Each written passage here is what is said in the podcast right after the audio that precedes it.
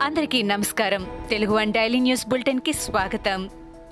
ముందుగా మీ అందరికీ రాఖీ పౌర్ణమి శుభాకాంక్షలు. ఆగస్టు ఇరవై రెండు రెండు వేల ఇరవై ఒకటి ఈనాటి ముఖ్యాంశాలు. రాష్ట్రంలో రోజుకో అమానవీయ ఘటన చోటు చేసుకోవడం దురదృష్టకరమని టీడీపీ జాతీయ ప్రధాన కార్యదర్శి లోకేష్ అన్నారు. గుంటూరు ఎటి అగ్రహారంలో బాలికపై కానిస్టేబుల్ అత్యాచారానికి పాల్పడిన ఘటన రాష్ట్రం ఉలిక్కి పడేలా చేసిందని అన్నారు. ఇంత దారుణానికి పాల్పడిన వాడికి ఇరవై ఒక్క రోజుల్లో శిక్ష వేయకుండా కేవలం సస్పెండ్ చేసి చేతులు దులుపుకొని సమాజానికి జగన్ రెడ్డి గారు ఏం చెప్పాలనుకుంటున్నారని లోకేష్ ఆగ్రహం వ్యక్తం చేశారు. ప్రజాధనం దోపిడీకి నాడు నేడు కార్యక్రమానికి తీసుకువచ్చారని మాజీ మంత్రి జవహర్ విమర్శలు చేశారు. నాడు నేడు పనులు పైన పటారం లోన లొటారంలా ఉందని అన్నారు. నాడు నేడు అవినీతిపై సమగ్ర విచారణ జరపాలని డిమాండ్ చేశారు. రెండేళ్ళుగా విద్యా వ్యవస్థను జగన్ రెడ్డి సర్వనాశనం చేశారని అన్నారు. ఎగ్జిబిషన్ సొసైటీ అధ్యక్షుడిగా తెలంగాణ ఆర్థిక మంత్రి హరీష్ రావు ఎన్నికయ్యారు. అందరం కలిసికట్టుగా పనిచేసి ఎగ్జిబిషన్ సొసైటీని మరింత ముందుకు తీసుకువెళదామని కమిటీ సభ్యులకు హరీష్ పిలుపునిచ్చారు. ఎగ్జిబిషన్ సొసైటీని మరింత ప్రగతి పదంలో నడిచేలా శక్తివంచన లేకుండా పనిచేస్తానని ఆయన అన్నారు.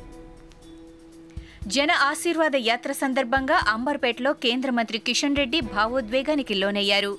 కేంద్ర మంత్రి అయినా తనకు సంతోషం లేదని అంబర్పేటకు దూరమయ్యాననే బాధే ఎక్కువగా ఉందని చెబుతూ కంటతడి పెట్టారు.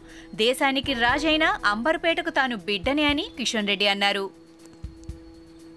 తెలంగాణ కేబినెట్లో దళితులకు చోటు ఏది అంటూ సీఎం కేసీఆర్ను బీజేపీ ఎంపీ అరవింద్ నిలదీశారు. మోడీ కాళ్ళు కడిగి ఆ నీళ్ళను కేసీఆర్ తల మీద చల్లుకోవాలని అన్నారు. కేసీఆర్ కుటుంబం లక్ష డెబ్బై వేల కోట్లు సంపాదించిందని విజయ్ మాల్యా మాదిరి రెండు వేల ఇరవై మూడులో కేటీఆర్ కవిత సంతోష్ హరీష్లు విదేశాలకు పారిపోతారంటూ ఎద్దేవా చేశారు ఎంపీ అరవింద్. ఆగస్టు ఇరవై రెండున తన పుట్టినరోజు సందర్భంగా గ్రీన్ ఇండియా ఛాలెంజ్ కార్యక్రమంలో పాల్గొనాలంటూ ట్విట్టర్ ద్వారా అభిమానులకు మెగాస్టార్ చిరంజీవి పిలుపునిచ్చారు. మూడు మొక్కలు నాటి తనకు ట్విట్టర్లో ట్యాగ్ చేయాలని విజ్ఞప్తి చేశారు. చిరంజీవి ట్వీట్పై స్పందించిన ఎంపీ సంతోష్ కుమార్ మెగాస్టార్కు కృతజ్ఞతలు చెప్పారు. వైఎస్ వివేకానందరెడ్డి హత్య కేసులో వాచ్మెన్ రంగన్నను సిబిఐ మరోసారి విచారించింది.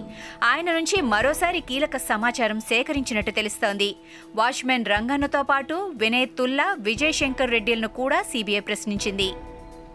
వైఎస్ వివేక హత్య కేసులో సమాచారం అందించిన వారికి సిబిఐ ఐదు లక్షల రివార్డు ప్రకటించింది. అయితే ఐదు లక్షలు సరిపోవని కోటి రూపాయల బహుమానం ఇవ్వాలని ఎంపీ రఘురామ డిమాండ్ చేశారు. సిబిఐ ప్రకటనతో వివేక హత్య కేసు త్వరగా పూర్తవుతుందని ఆశాభావం వ్యక్తం చేశారు. బ్యాగులో బుల్లెట్ ఉన్న కేసులో పరిటాల రవి తనయుడు సిద్ధార్థను శంషాబాద్ ఎయిర్పోర్ట్ పిఎస్లో విచారించారు పోలీసులు. బ్యాగ్లో బుల్లెట్ ఉందని దానికి అవసరమైన పత్రాలు లేవని తనకు తెలియదని సిద్ధార్థ చెప్పినట్టు సమాచారం. పరిటాల సిద్ధార్థ సరైన సమాధానం ఇవ్వకపోవడంతో మరోసారి హాజరు కావాలని పోలీసులు ఆదేశించారు. ఒంగోలు డిఆర్ఎం మున్సిపల్ హై స్కూల్లో కరోనా కలకలం రేగింది. హెడ్ మాస్టర్ సహా ముగ్గురు టీచర్లు ముగ్గురు స్టూడెంట్స్కు కరోనా సోకింది. మరికొందరు ఉపాధ్యాయులు విద్యార్థులకు కరోనా లక్షణాలు ఉండటంతో స్థానికంగా ఆందోళన వ్యక్తమవుతోంది. ఇవి ఈనాటి ముఖ్యాంశాలు. మరికొన్ని ముఖ్యాంశాలతో మళ్ళీ రేపు కలుద్దాం. ఈ షోని క్రమం తప్పకుండా వినాలనుకుంటే మీరు ఈ షో వింటున్న ప్లాట్ఫామ్లో కానీ లేదా Google podcast Apple podcast Gaana మరియు ఏ ఇతర పాడ్కాస్ట్ యాప్లోనైనా సెర్చ్ చేసి సబ్స్క్రైబ్ అవ్వండి. కొత్త ఎపిసోడ్ వచ్చినప్పుడు మీకు అప్డేట్ వస్తుంది.